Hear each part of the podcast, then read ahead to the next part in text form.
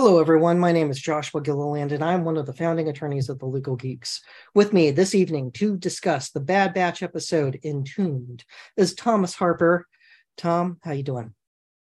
I'm doing wonderful. I uh, we got new Star Wars to talk, and I leave for Batuu in a few days.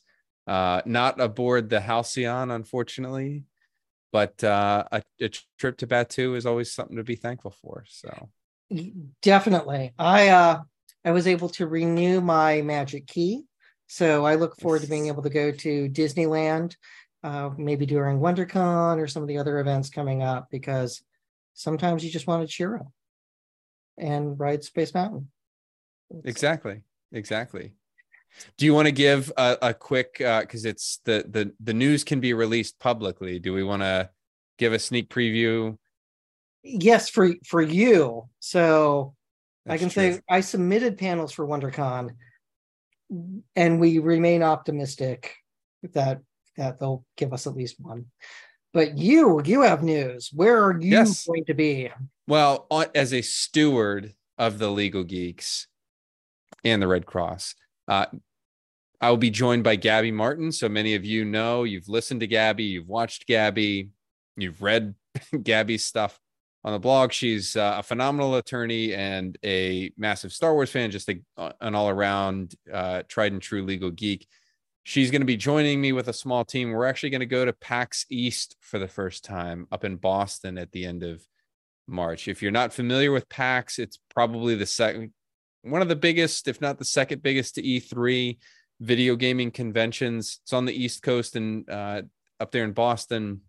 Should be a fun time, but we're going to do a panel about the law of war in video games. So everything from Skyrim to uh, Jedi Fallen Order to all the other Star Wars video games that I will no doubt cram in there. We'll look at some some non-war type games like Mario and and try to extract some issues as we do. But it'll be fun. It'll be the first time that we've uh, we've cracked into that convention, so it should be a good time. That's outstanding. And if all goes well, we'll be at WonderCon the same weekend. So we'll yes. have legal geeks coast to coast. Yes, fantastic. Uh, the simulcast can begin. So let's talk about Bad Batch. I again am grateful to live in a world where we have Star Wars on a weekly basis. This episode had uh, call outs and homages to Indiana Jones uh, kaiju and daimajin.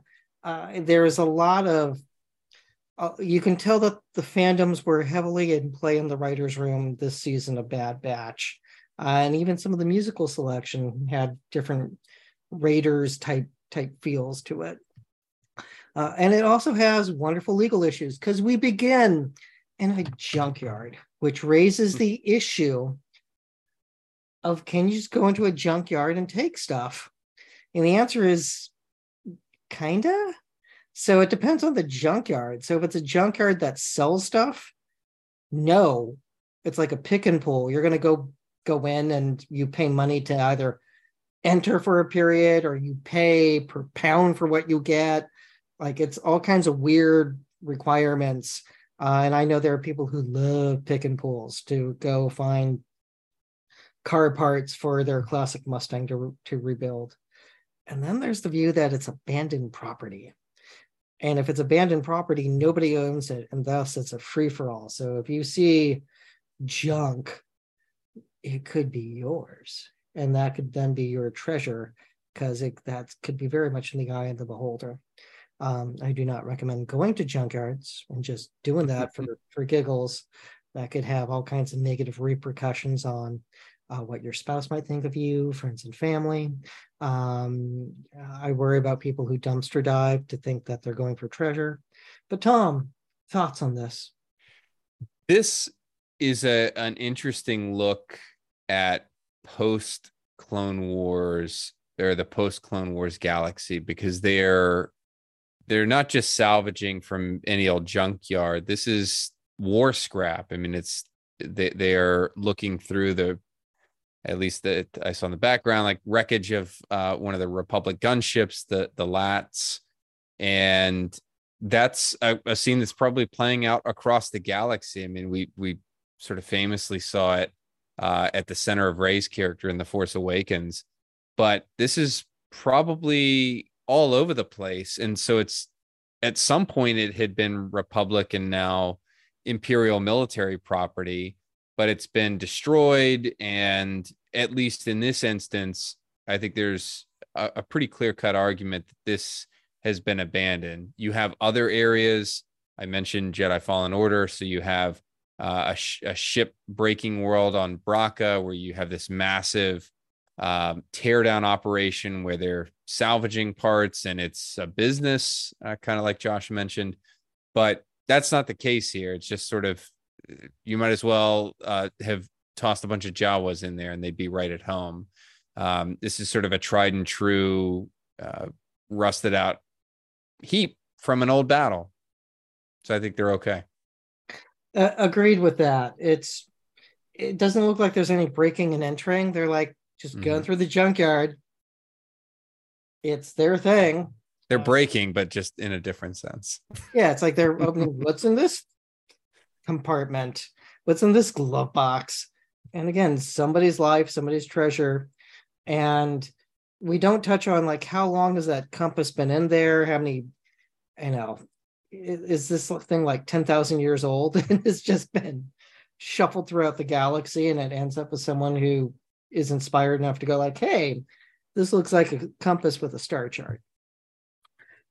Uh, I mean, I did feel this episode was a little frantic or scattered, uh, mm-hmm. disjointed. I mean, there's a couple ways to look at it, but yeah. Now, now you did add to uh, our outline the issue of booby traps to protect property. Uh, that might go more towards going to the planet, but did you want to address that now? Oh, my my commentary was was uh, once they get to the planet and they're looking for the heart of the mountain. Gotcha. Well, let's let's go to the planet, and they're out treasure hunting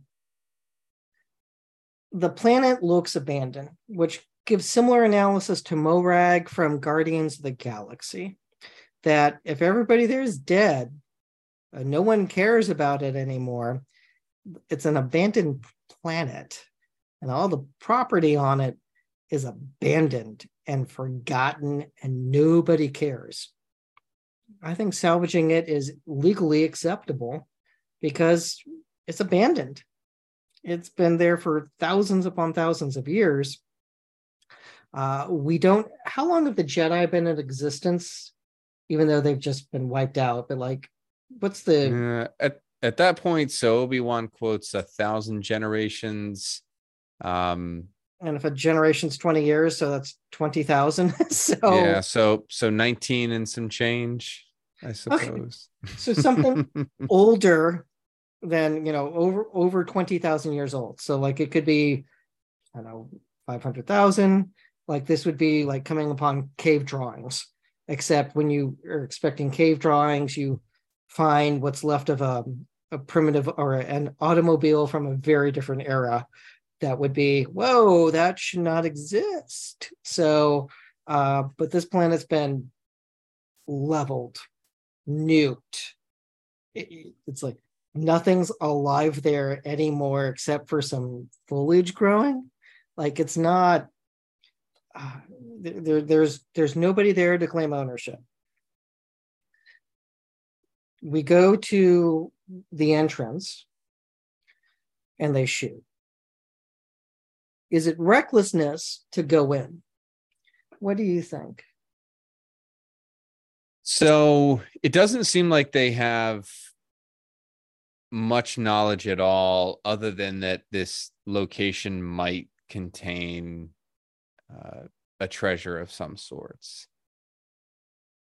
Generally and it doesn't seem like Phee has really any idea that this could be uh, sort of a dangerous journey ahead an idea of booby traps or really anything about the civilization or people that were behind this the treasure the heart of the mountain or what we ultimately find is this super weapons, Scarnal, none of it.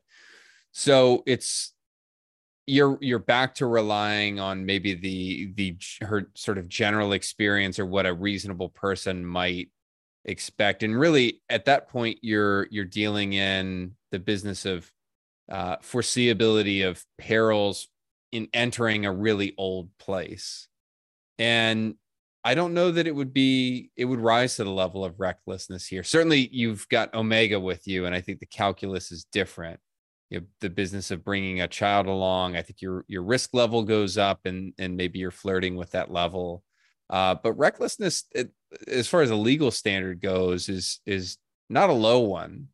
Um, and so i think you have some problems with foreseeability here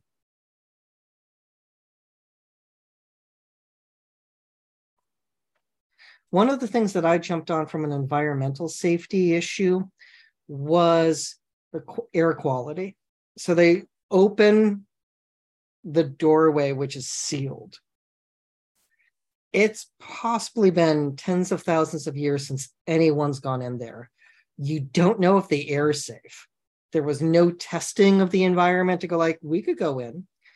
So like with uh, on board a big boat and let's say opening up the forecastle to go in or the forepeak to go in and do some work to to whether it's clean out one of the uh, bilge pumps, uh, the rose box that could be in there for pumping out water if it gets in. It's a part of a boat that's generally not accessible and it's sealed. And so when you open it up, you want to ventilate it and put uh, like a air t- uh, pump in there to pump out stale air because you don't know if it's safe. And there are devices to measure air quality.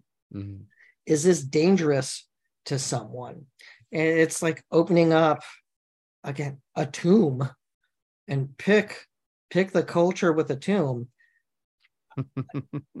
I don't know if that's a good idea. I would want to test air quality before we go into the you know 40,000 year old tomb to see what's inside. Uh, so I, I do think it's high risk behavior. Uh, whether or not it's recklessness is, you know, again, could be subject to debate. I do think it's negligent. Yeah. It's like you did you did nothing to ensure the safety of anyone before walking in to a formally sealed chamber and not knowing the environmental quality of that compartment. So I I think it's a bad thing. Yeah, but, you got to at least in to, to bring D and D into this. You got to at least roll a history check or a check for traps, something like that. They did none of this. No, no unacceptable. No, and like and tech's good at scanning that sort of thing, and so they like they, they don't. Tech was analyzing races just last episode. There, there's like no scan. He's nothing. tired. He's tired. He needs needs a break. He's just on a victory lap. He's just dialing in fine, we'll do this for the kid. Uh, they go in and we started countering booby traps. Mm-hmm. Talk to me about booby traps. Well, the long and short of it, illegal. You can't you can't set them up to protect your property.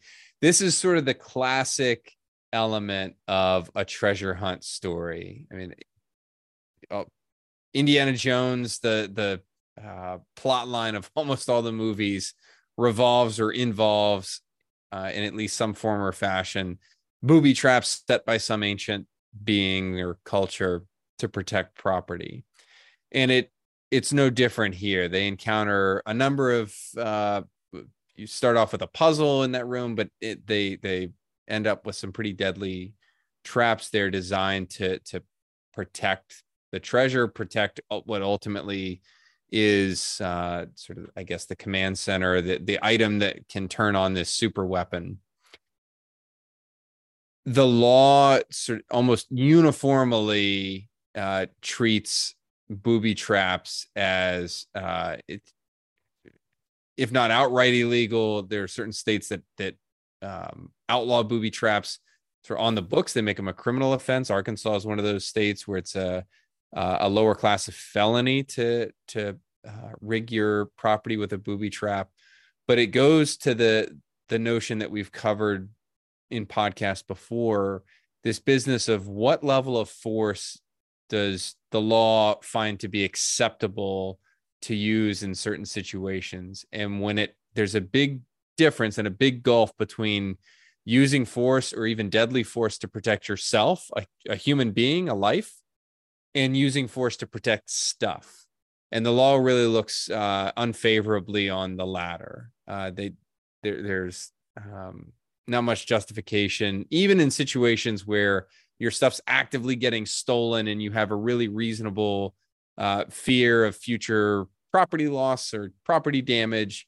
Uh, the law still doesn't really allow for uh, booby traps. And we, we talked last week. Uh, one of my favorite cases from law school. I'm going to bring another of my favorite cases in law school. Katko versus Briney is a case probably studied still to this day by every law student in their first year torts class. But it's a case about booby traps. Like, how could you not like a case about that? But this uh, this uh, man and woman uh, they this is in the 70s they own uh, an old sort of abandoned farmhouse in iowa uh, they place trespass no trespassing signs outside this house is all boarded up but they experience frequent break-ins so the husband uh, mr briney he rigs up a 20 gauge shotgun to fire uh, whenever the, the door to a particular bedroom is open well, along comes Mr. Katko. He enters the house to steal some fruit jars, of all things. He opens the booby trap door, and the shotgun fires on his legs. Uh, put it, put Katko in the hospital, and he ultimately wins a uh, a settlement that's equates to just shy of about 200 grand these days.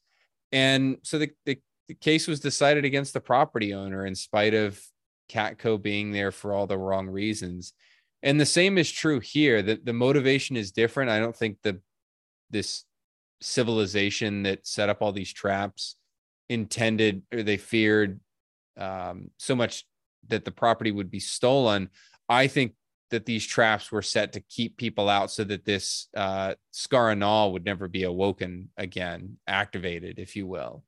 But even that is not not justification to uh, to do this sort of thing. And and you see repeated cases in the real world again and again where the the most sort of seemingly justified of individuals uh, end up having their cases decided against them because you just can't set booby traps.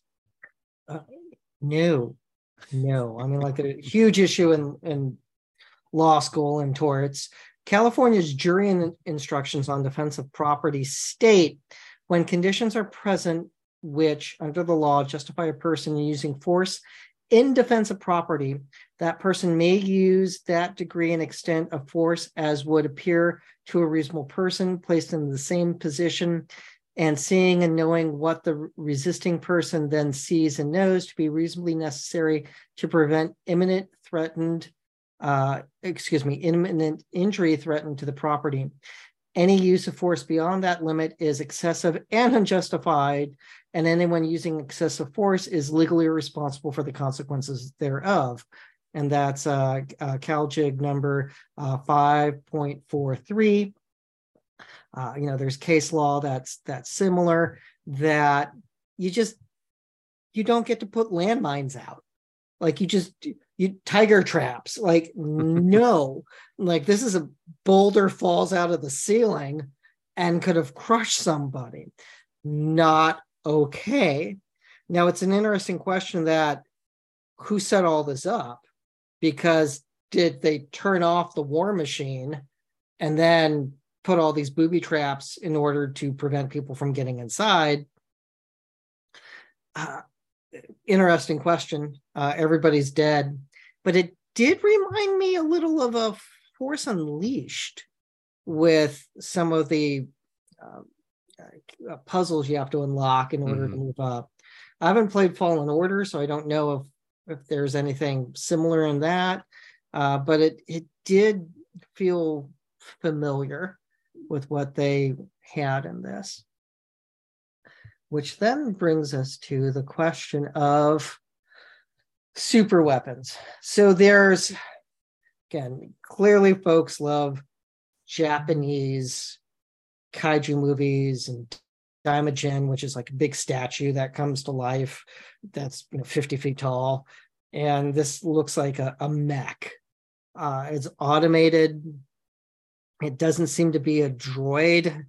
Uh, there's definitely some AI working uh, in order to process what to shoot at, uh, but it it does have that feel like Mecha Godzilla or Mechani-Kong. Mm-hmm.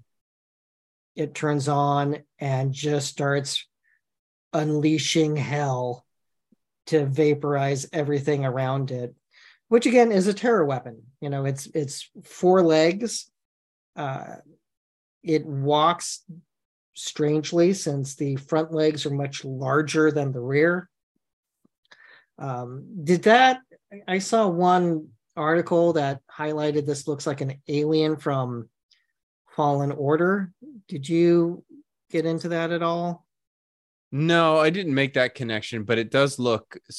I assume the connection is to the the Zeffo, these beings that uh, pre Jedi Order beings that were Force users. So it could be that the episode didn't give any backstory on it, but I that's a cool connection if it's actually what it is. Terrifying weapon though. Yeah, it's it's meant to scare the bejesus out of people before vaporizing them. So it's and then leave nothing alive. Normally, with a terror weapon, it's to instill terror, so the survivors express terror. This is scary and commits genocide. So that's just brutal. yeah. it, it will terrify the population before it eliminates them. But somebody had to turn it off. Unless it turned off on its own, but then who set the traps? So there's a but we don't need all these answers but those are the things that that i do wonder about okay here we go yeah the it it immediately brought back memories of the death star and its most famous super laser that we see but this is land based which is very different than something we've seen before. And it it really charts a, a really terrific level of destruction as it unleashes its beam. And so it got me thinking you know could you have this as a as a legitimate weapon of war? It it i mean the, the implication is that Scar-Anal was was used and maybe have, be the reason why uh, this this planet there uh, out in the the Kaldar Trinary is like abandoned or dead at this point. Um, it seems like a big battle was had to bury it in the mountain. But really, the problem with a weapon like that, it's not patently illegal to to have a highly destructive device like that. Even a super weapon uh, or a super laser could be lawful in some circumstances, but it's really hard to employ a weapon like that and not commit a war crime, quite frankly, because it's an indiscriminate beam. It's not like, say, a, a, laser blast that you can aim and discriminate in your target and control your the proportionality of your damage. In other words, you know what what advantage are you gaining militarily versus the civilian collateral damage? There, there's no discrimination there with a weapon like that. It it destroys whatever you point it at. And the weapon itself is automated and doesn't it just seems in destructo mode it doesn't seem to be applying any real thought to what it's targeting and so that's an entirely different layer of problems if the weapon f- just both its weaponry and the vehicle itself that mounts it can't discriminate or won't. That's just sort of patently illegal. Um, and and that's to say nothing of the scale of destruction and you know how can you deploy that in a way that doesn't just cause unacceptable collateral damage? It it's designed to kill everyone. So exactly. unless you're at total war where the civilian population is now fair game it's a walking war crime so because you're going to deploy it to raise the planet it's yeah, going to take decades for it to walk around and kill everything that's its intent. I it, it's tough to make that legal. yeah. Well, and Mel, and Mel uh, the the poor droid, droid here plays the pays the ultimate price and gets uh, evaporated. Although Phee says she can rebuild her, we'll see. Yeah, yeah. It's the backup won't have the trauma of getting vaporized. So Yeah, right. good. uh, it won't remember the terror, but you know, it does raise interesting questions about letting Omega be ne- near Phee because Hunter's doing the good dad thing of not just shutting down the opportunity. They all say, fine, we're family road trip, get in the station wagon, we're going to go exploring for treasure. Not many dads are on board with that plan. It's like, let's go to Arizona to find the lost Dutchman mine. Like, few dads would go, game on. I don't lost track of all the people who died doing this, but we're go.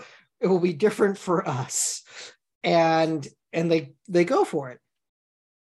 But you see Phee's style, uh, uh, Omega being enamored with it, and Mhm. that's dangerous. But he doesn't say no, which would cause the preteen child to naturally want to hang out with Phee more. So this way, it's at least they can see the error of the ways. But I, uh, I don't think uh, Omega's discouraged by the fact that they all nearly died no. five or six times in like 30 minutes. So, um, and, and Hunter's big on that. It's like, we nearly died three times today. And that's in the middle of the episode. So, like, there, the risk factor is not over yet. yeah. Uh, so, yeah, I think Phee's a bad influence. I would not want the kid around the highly destructive personality that could get people killed. Don't let Wanda Sykes let you uh let her hear that. It's what if it been Omega outside fleeing for her life? There's no backup of her. So This is true. It's just convenient the droid got fried or or vaporized. It's always got to be the droid. Yeah, there's I I don't remember what podcast highlighted the Bad Batch's uh body count of droids, but apparently it's it's high. I mean, Mando season one was high for Astromechs. I think it was four, maybe five. Right. Uh, you know, so but they they seem to be going through a couple of episodes. So, uh, yes. That said, tons of fun. I'm grateful that we have this every week. Any other issues that you noticed in this one? No, I um I'm looking forward to hopefully getting back to to some of the core story. I think we've we've had a couple sort of reset episodes and you know, I'd like to see the series dig back in, if not to Crosshair's story with I, I want to see the clone or the cloning storyline picked back up from last season.